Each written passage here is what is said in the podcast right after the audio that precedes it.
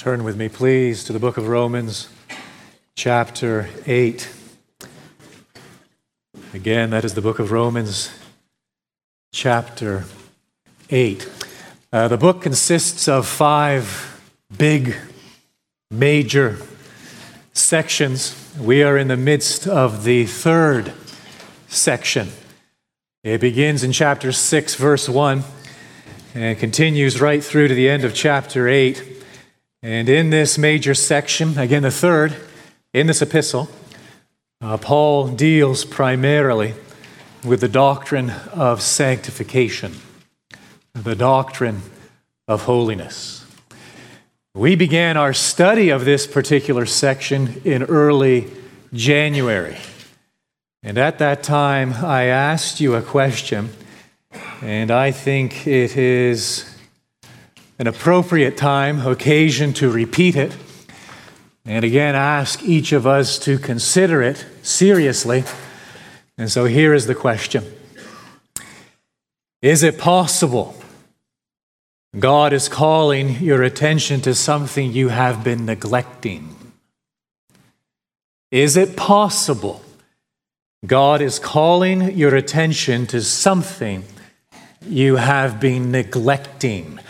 I asked the question because I knew we were entering this section on sanctification. And I asked the question because I knew we were commencing a study of a specific book in our care groups by Kevin DeYoung, The Hole in Our Holiness. And I knew we were entering a time, a season, in which this subject would be forefront in our minds, and I couldn't help but wonder to myself is God trying to speak to us? And I think the, the, the answer, the obvious answer to the question is yes. And I think it is entirely possible that He wants to get our attention. I think it's entirely possible He is calling our attention specifically to something we have been neglecting. Let me state it in slightly different terms. The question, let me state it as follows Is it possible you have been neglecting God's will for your life? When we hear and we use that phrase, God's will, we normally think in terms of who am I supposed to marry? Where am I supposed to work? What job am I supposed to take? Does God want me to do this? Does God want me to do that? That's fine, but it's all secondary. 1 Thessalonians chapter 4, Paul makes it very clear this is God's will for your life, your sanctification. That is God's will. It is His purpose, it is His design for you. He words it, Paul words it slightly different in his book to Titus. Chapter 2, he writes the following the grace of God has appeared. He's referring to the Lord Jesus, his incarnation. He came into this world, he lived, he died, he rose again, he ascended. That is the appearing of the grace of God. Why? Paul says the grace of God has appeared, bringing salvation for all people. We understand that, we get it. But Paul does not stop there, training us to renounce ungodliness and worldly passions, and to live self controlled, upright, and godly lives in the present age. And so the Lord Jesus Christ came into this world for two reasons. According to what Paul says there in Titus chapter 2, reason number one, to save the lost, to rescue the perishing, Amen, say we. Reason number two, and equally important, to train those whom he saves. To actually do something in us. To train us to do what? To renounce ungodliness and worldly passions. To live self controlled, upright, and godly lives in the present age. We dare not divorce the two. My friend, you cannot have one without the other. He has come to do both in his people to deal with the penalty of our sin and to break the power of our sin. Oh, the doctrine of sanctification. Is it possible, my friend, that God is calling your attention to something you have been neglecting, namely His will for your life, your sanctification. We arrive at this theme yet again in this major section, and Paul articulates it so eloquently in two verses verses 12 and 13. Martyn Lloyd-Jones, a name familiar to some of us, lived 50s, 60s, 70s, ministered at Westminster Chapel in London, England. In reference to these two verses, he stated the following This is the most important statement with regard to the doctrine of sanctification in the whole Bible. Two verses. This is the most important statement with regard to the doctrine of sanctification in the whole Bible. I agree with him. The great English Puritan, he was called the Calvin of England, John Owen. He wrote three key treatises on the doctrine of sanctification one of them based solely on these verses. It's about 600 pages. 600 pages, I don't know how many words, expounding, expounding the doctrine of sanctification as it is articulated in these t- two verses. I pray I've whet your appetite. Listen now to what Paul says, what he expresses beginning in verse 12. So then, brothers, we are debtors not to the flesh, to live according to the flesh. For if you live according to the flesh, you will die. But if by the Spirit you put to death the deeds of the body, you will live. There you have it. The doctrine of sanctification as articulated by the Apostle Paul, as articulated by Scripture, and it is encapsulated in two key ideas, two key concepts. You have heard these before. If you've been here for the past couple of months, you have heard these before because Paul makes the exact same two points back in chapter 6, verses 11 through 13. Here they are the two key points the, the hinge, if you like, upon which the doctrine of sanctification swings. Two key points. Number one, we must, we must, we must know who we are in Christ. That is the first point. The second point is this we must, we must, oh, we must be who we are in Christ. That's the doctrine of sanctification. A lot of people complicate it. It actually isn't very complicated. It rests on that foundation, two key concepts. I must know, I must know who I am as a Christian in the Lord Jesus Christ. Secondly, I must act like it. I must be who I am in the Lord Jesus Christ. And those are the two key points Paul makes in these verses. He makes the first in verse 12. We must know who we are. Look at what he says. So then, brothers, we are debtors. We must know who we are. What does he mean specifically? Hone in on the first two verses. He's building a bridge, isn't he? So then, in other words, what I am about to say flows from what I've just said. What I'm about to say in these first two verses, you're not going to get it if you don't understand what I have stated in the preceding verses. And in the preceding verses, you go all the way back to chapter 1, verse 18, right through to here. What has Paul done? He has explained the gospel. If you just peer back into the immediate context and only go as far back as verse 1, you discover what? Paul has just explained. He has articulated the gospel. So then, in light of the gospel, brothers, if you get the gospel, if you understand it, if you know it, you will grasp this. We are debtors. And what I have done for us this morning, as I have tried to articulate the gospel on the screen behind me, You go back again, back to chapter 1, verse 18. I'm not ashamed of the gospel. Why? It is the, verse 16 is the power of God for salvation to everyone who believes. And Paul unpacks that statement all the way up to chapter 8, verse 11. And in those first 11 verses of chapter 8, we have it all articulated in very clear terms. Here it is, the gospel. We go right back to the beginning Adam and Eve, created by God. Adam and Eve back in the garden enjoyed two things, two privileges, unimaginable, really. Privilege number one, top left corner, they enjoyed God's favor.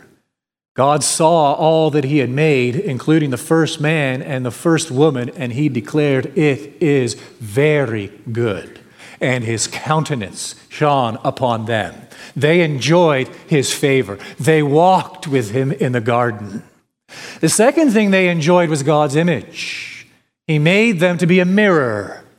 That is to mirror his likeness, not physical, visible, tangible, his likeness. God is spirit. No, he made them to be a mirror that is as an image of his goodness and his holiness. Oh, he made them upright. And he set them there in the garden and bestowed these great gifts upon them his favor and his image. He made a covenant with Adam, a covenant of works. You see that tree? Don't eat of it. We know what happened. We know the implications because Paul expresses them there at the end of the fifth chapter, doesn't he? That Adam disobeyed. And when Adam disobeyed, he did so as the head of humanity. And God charged Adam's sin to all of his descendants. God charged the penalty for Adam's sin death, condemnation, judgment to all of his descendants. And so, because of Adam, death came into the world, following hot on the heels of sin and transgression. And what was the result? Rather than God's favor, Mankind, every human being who has ever lived, save one, the Lord Jesus, we'll get to him in just a moment. Every other human being was born under a condition, in a state, a status of condemnation. They have lost God's favor. No one by nature enjoys or experiences God's favor. Not only that, but they lost God's image. His favor replaced with condemnation, his image replaced with corruption. You want a concise description of that corruption? You go back to Romans chapter 3, verses 10 through 18, and there Paul makes it clear there is none righteous, no, not one. There is none who does any good. There is none who seeks after God. All have turned aside together, they have become useless. You look at that line, condemnation, corruption. Do you know what word Paul uses to describe that state? It is the word flesh. That, my friends, is the flesh. We are flesh. We are born in a state of condemnation, God's favor gone. His disfavor is what we experience. We're born children of wrath. And his image is gone, almost obliterated. It has been corrupted. But God has made another covenant. He has made this other covenant with another head of humanity, a new humanity. He has made this covenant with his son, the Lord Jesus Christ. And the covenant is very, very simple. Christ has done what Adam failed to do. And Christ loved God with all his heart, soul, mind, and strength. And Christ bore the penalty for Adam's transgression, for every transgression, for every sin, whereby all who repent of their sin and believe in the Lord Jesus Christ, they become one with Christ. And Christ becomes unto them life. And the condemnation is removed, and there is restoration. What is restored? God's favor, because the penalty of sin is paid for in Christ. Therefore, the penalty is removed. That is known as the doctrine of sanctification. But equally true, equally important, because we are now in Christ, not only does He restore God's favor, the Spirit of God now renews God's image in us. It's a process. It's a process that will only reach its final culmination in glory. And here he deals not with the penalty of sin, but the power of our sin. This is not the doctrine of justification. This is the doctrine of sanctification. My friend, this is the gospel. The left side of the screen is not the gospel.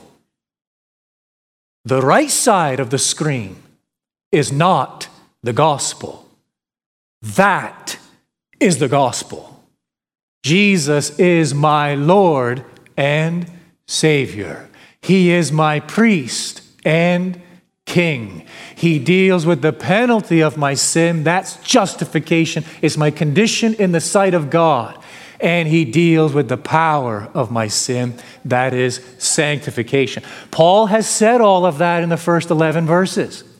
He has explained justification right there in the very first verse. What has he declared? There is therefore now no condemnation for those who are in Christ Jesus. That's the left side of the screen. I what God's favor. Adam enjoyed it back in the garden. He lost it, and none of his descendants have ever had it. We've been born under, in a state of condemnation. But there is now no condemnation for those who are in Christ Jesus. Why? Because he has dealt with the penalty of our sin. He bore it in full upon Calvary's cross. Therefore, God's favor is restored. That's verse 1. But you look at verse 4. What does Paul say? In order that the righteous requirement of the law might be fulfilled in us. And so Christ's death, burial, and resurrection not only dealt with the penalty of my sin, but deals with the power of sin. Christ's death, burial, resurrection not only restores God's favor, but it begins the renewal of God's image. We walk not according to the flesh, but according to the Spirit. And then he goes on, and we saw this last Lord's Day, verses 9 through 11, more or less. He describes our present condition. Look, he says, Your body is dead, Christian. Your body is dead. It's still under the sentence of death incurred back in the garden. You are going to die. The body is dead because of sin. Oh, but the spirit, the soul is alive because of righteousness.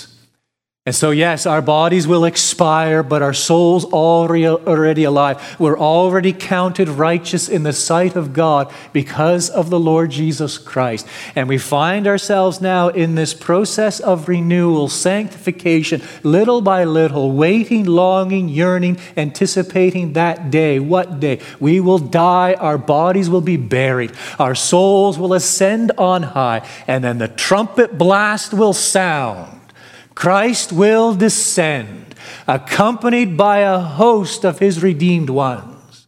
And my glorified soul will be reunited with my glorified body, and I will be perfectly conformed to the likeness of the Lord Jesus Christ, and I will inherit a renewed heavens and a renewed earth. That is the gospel. So then, are you getting it now? There's a link right there at the outset of verse 12 of chapter 8. So then, in light of everything on the screen, in light of justification and sanctification, now you get who you are, brothers. Here's who we are we are debtors. We sing it. Stanza from that beautiful hymn. We're actually going to sing it later when we conclude our service, but here's just a beautiful stanza. Oh, to grace how great a debtor daily I'm constrained to be. Let thy goodness, like a fetter, like a chain, bind my wandering heart to thee. We are debtors. We are Christians. We are in Christ Jesus. We now know God's favor. And we are now being renewed in God's image. That is the first key concept of the doctrine of sanctification. We must know who we are in Christ. The second, you already know it. It flows from the first. Here it is again. We must be who we are in Christ. So then, brothers, we are debtors. We know who we are in the Lord Jesus. Now we must act like it. Uh, Lloyd Jones, I made reference to him earlier. He gives an example, an illustration while trying to explain this.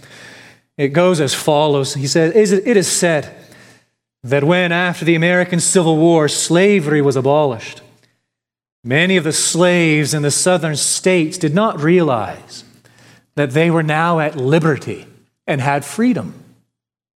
They had lived for such a long time in the old way as slaves, with masters over them, that they were still in fear.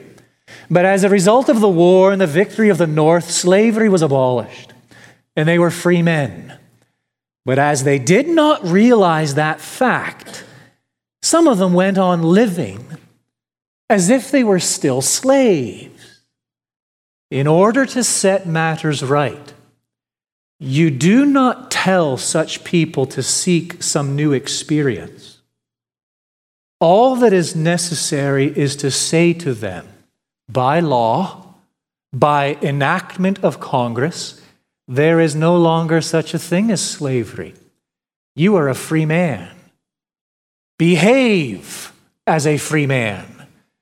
Do not go on living as a slave now that you are free. That is the simple argument Paul uses here. Christian, my fellow brothers, my fellow sisters in the Lord, do you know who you are. Act like it. That is the doctrine of sanctification. What does it look like to act like it? Give me some specifics. That's what Paul now does in the 13th verse. For if you live according to the flesh, you will die. But if by the Spirit you put to death the deeds of the body, you will live. I want you to notice four things. I mean, this, this sentence, I'm thinking primarily of where Paul begins with the word if, second instance, but if, if by the Spirit you put to death the deeds of the body, you will live. That phrase right there is packed full, packed full. I want to break it down for us by emphasizing four components, four parts. First of all, Paul speaks of an agent, an agent, a doer if you like, the agent. What am I talking about? Look at this start of the phrase. If by the Spirit, that's the Holy Spirit, you, you guessed it, that's you. All right? There are two agents then. There is the principal or primary agent, the Holy Spirit. And so this is a work. He's going to describe sanctification. This is a work of the Holy Spirit as the Spirit of light he gives light to his people, whereby we see and we sense our sin. He is the spirit of life, whereby he has implanted a new principle in us, a new inclination, whereby our hearts are turned away from the world and sin and turned heavenward. And he is the spirit of love, whereby he heightens our appreciation of God's love for us. He is the principal agent, but notice, please, there is a subordinate agent. If by the Spirit you. The work of sanctification is a work of the Spirit of God, in that grace is all of God, and He provides the strength. Yet grace is a work, sanctification is a work of the individual, whereby in response to the grace of God, in response to the work of the Spirit of God in us, we are commanded to obey. And we are commanded to act. If by the Spirit you. Peter states it as follows. Listen to these words 2 Peter 1 3. God's divine power has granted to us all things that pertain to life and godliness. So, as a Christian, you've got everything you're going to get this side of glory. Do you realize that? You've got everything you're going to get. Everything necessary for sanctification already resides within you. His name is the Holy Spirit. God has given us, granted us, all things that pertain to life and godliness. So much misunderstanding here. I dare not get off on a tangent, but at the same time, I must proclaim, I must declare the following, my friends. When it comes to sanctification, you do not need a personal counselor. You really don't. You do not need an exceptional experience. You most certainly don't need a second blessing. There is nothing you lack when it comes to sanctification. God has already given everything to you, the Holy Spirit. By the Spirit, we are now commanded to act. Here's the problem, all right? And here's where the gloves come off. Here's the problem. It's summarized well in Proverbs 13, verse 4. The soul of the sluggard craves and gets nothing, while the soul of the diligent is richly supplied. That's our problem. That's our struggle. The soul of the sluggard craves. Oh, yeah, he craves something. He wants something, but he gets nothing. Why? Because he doesn't act, he doesn't do anything about it. Just this craving. He's always whining and grumbling and complaining. Oh, I wish I had that. Oh, I wish I had this. Oh, I wish I could do that. But he gets nothing. While the soul of the diligent is richly supplied. Oh, hear these words, J.C. Ryle. Put them on your refrigerator, write them in your Bible, put them on the steering wheel of your car. Look at these words and hear these words daily. The pursuit of holiness is a battleground not a playground. Oh, we love ease. We're so lazy. I know I am. We love ease. We want things just to come easily. What do you mean this might actually require some effort on my part? This might actually require some sacrifice. This might actually necessitate me giving up some things. This, God's actually calling me to engage in a battle. In a battle, people die. That's Paul's point. In this spiritual battle, sins must die. We must act. J.C. Ryle, he adds the following There is no holiness without warfare. It is impossible. There is no holiness without warfare. There is no sanctification apart from effort. There is an agent involved. Yes, we work. We do so in response to the Holy Spirit. God has given us all that we need, and God now commands us to get busy. And He commands us to act. The second component in this phrase is the act itself. You've got the first, the agent, if by the Spirit you. So there's a principal agent and a subordinate agent. Now look at the act itself. Put to death. It's where we get that word mortify, to kill. So this is what we actually do. We're putting something to death. Notice grammatically, it is in the present tense. Very important. Why? Because Paul is explaining the fact that this is an ongoing act.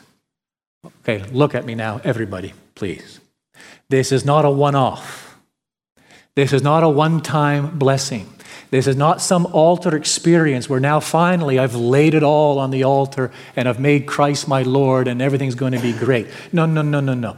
Paul is expressing a continuous action. You must act, you must put to death. And then you know what you must do? You must put it to death. Then you know what you must do? You must put it to death. And after that, put it to death. And when you're finished doing that, put it to death. He is describing an ongoing, habitual, repetitive process which we enter into for the remainder of our days here on earth. I liken it to shaving. If you don't like the whiskers, what do you do? you shave them. And the next morning, guess what? They're back. So what do you do? You shave them. The next morning, do I need to explain this? The next morning, what do you do? You shave them. That's Paul's point. Put it to death today. And tomorrow, you know what I want you to do? I want you to put it to death. Tuesday, put it to death. Wednesday, uh, put it to death. Johnny one note. He does not veer from it. Put to death continually. Put it to death. Sin. I've put together a slide to help us underst- understand this a little bit of exactly what Paul has in view. And I'm going to try to summarize it in five, five statements, five commands from Scripture. And I'm going to go through these quickly. But I wanted to give you something to walk away with today, something to meditate on during the week. Okay, putting it to death. Exactly how is this going to play out? What is this going to look like in, in my life today or, or tomorrow when I wake up? Here you go. Number one, purpose not to sin. Great way to start the day. Decide not to sin. Psalm 119, 106. I have sworn an oath and confirmed it to keep your righteous rules. That is a daily attitude before the Lord. We resolve to put it to death. We resolve not to sin. Another one consider your ways. A little bit of self examination. Never hurt anyone.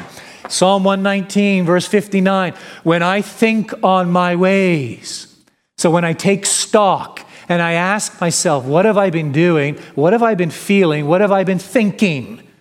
Well, this leads me to turn my feet, turn away from sin, and turn to what? Your testimonies, your word. Consider your ways. Guard your senses. The five inlets to the soul.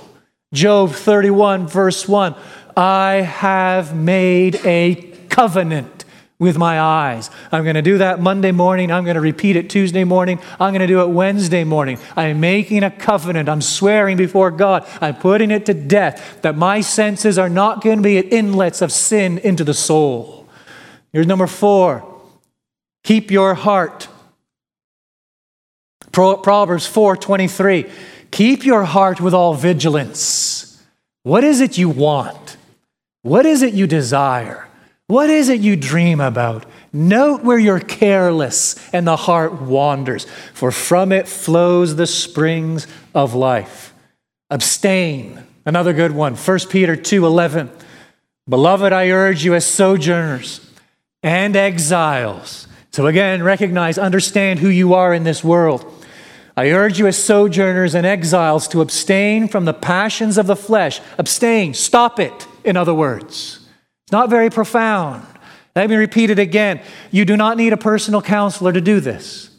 You do not need some exceptional emotional, spiritual experience to do this. You do not need a second blessing to do this. He has given us everything pertaining to life and godliness, the Holy Spirit. He now calls us to act upon it. He now calls us to obey. Abstain from the passions of the flesh. Just stop it, which wage war against your soul. And here's one more example avoid. Ephesians 5 11 and 12. Take no part.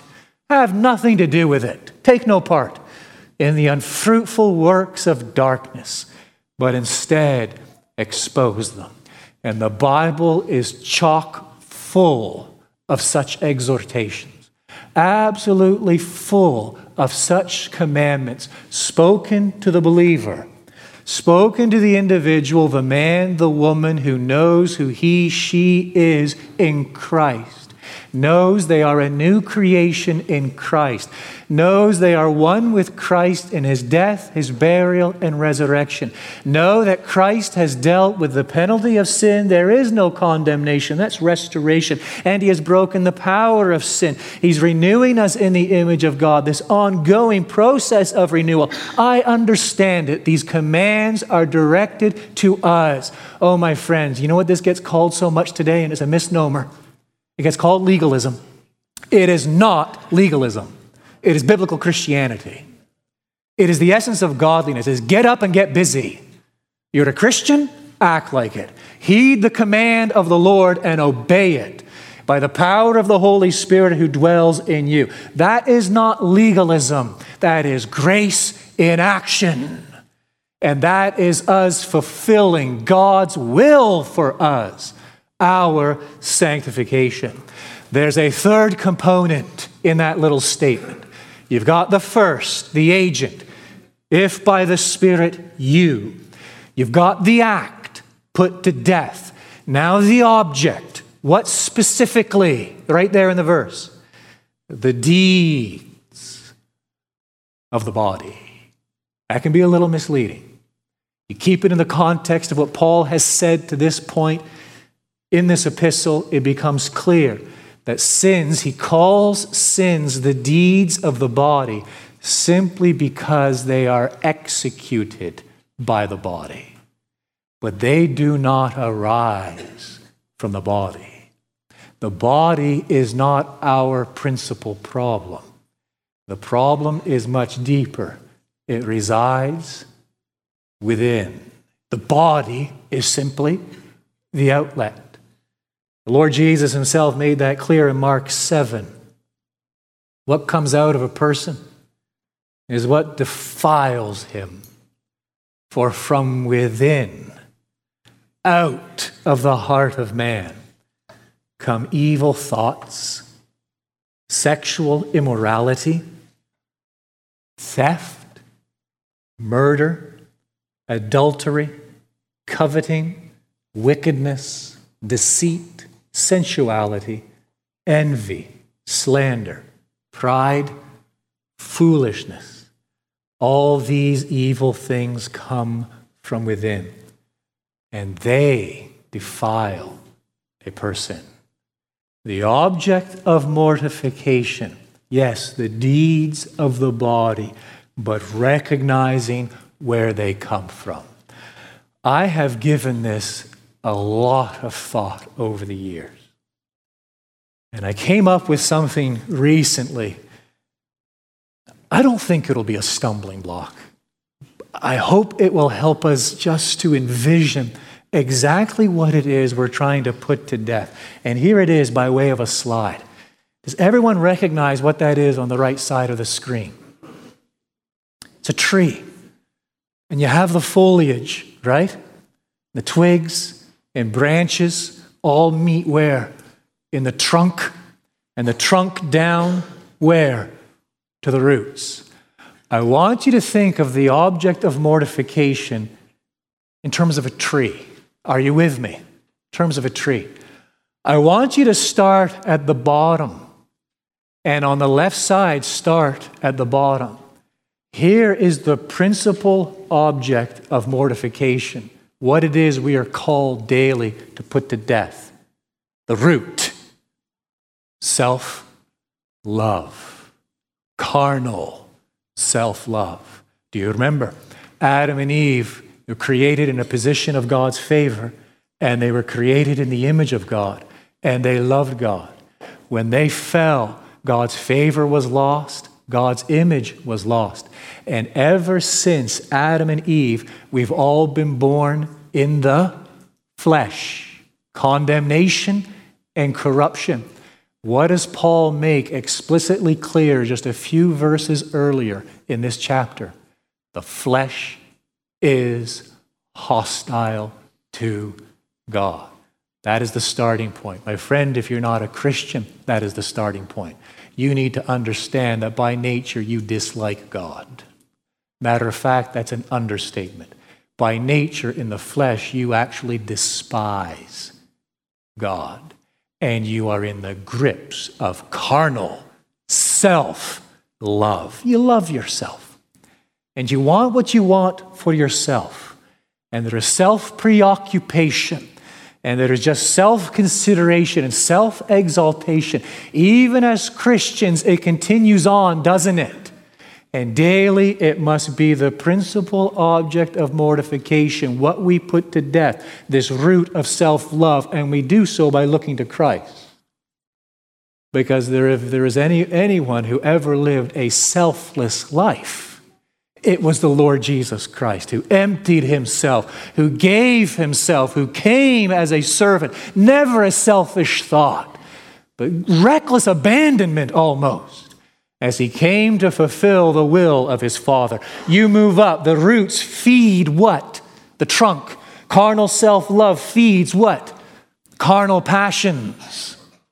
We heard some of them from the lips of the Lord Jesus envy, rage, spite, anger, bitterness, Greed, these are things that arise from carnal self love. And we feel these things. We experience these things. We must put them to death daily. How do we do that? You look to the Lord Jesus. He knew nothing of any of those things envy, bitterness, wrath, anger. No, he was one who lived in complete submission to the will of his Father and out of love for his Father, perfect conformity to his law.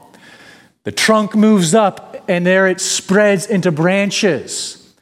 And these branches correspond to what? Carnal actions, sexual immorality, right? Adultery, pornography, theft, deceit, expressions of rage, desires for control, how we treat people or how we speak to others, things that actually come out now and are expressed. They flow from what? These branches flow from the trunk. Carnal actions from, come from carnal passions. The trunk comes from what? Is fed from what? The roots, carnal self love. And so we mortify self love, we mortify carnal passions, we put to death carnal actions. And then we get out to the twigs and the leaves, the foliage out there. And there we have carnal dispositions. You've got wandering thoughts. Some of you, right now, the past half an hour, you just confirmed it. Your mind has been wandering. The way you've gone here, there, dare I say, imagining, imagining all sorts of silly scenarios that you place yourself in the center of, testifying to what? In case you were in any doubt, your carnal self love, your absolute self absorption. That even in the inner recesses of your mind and all those places you go and scenarios you imagine, you always find yourself somehow in the middle of them. Oh, wandering thoughts carnal relationships, careless attitudes, all these dispositions or things, roving eyes, these things which become inlets for sin, they are fed from what? They are fed from carnal actions, which are fed from carnal passions, which are fed from carnal self love. As we deal with the root and then the trunk and then the branches, we find that these dispositions are put in their proper place and we mortify them. And then there's one more thing absent from the diagram. You know what it is? Birds. Imagine a couple birds flying around. Those are temptations. Understand this temptation is not the problem. If I am daily mortifying carnal self love, the root, carnal passions, the trunk, carnal actions, the branches, and carnal dispositions, the foliage, guess what? The birds won't find any place to rest their feet. That's the way it works. Far too often we begin externally and move down. No, no, no, no.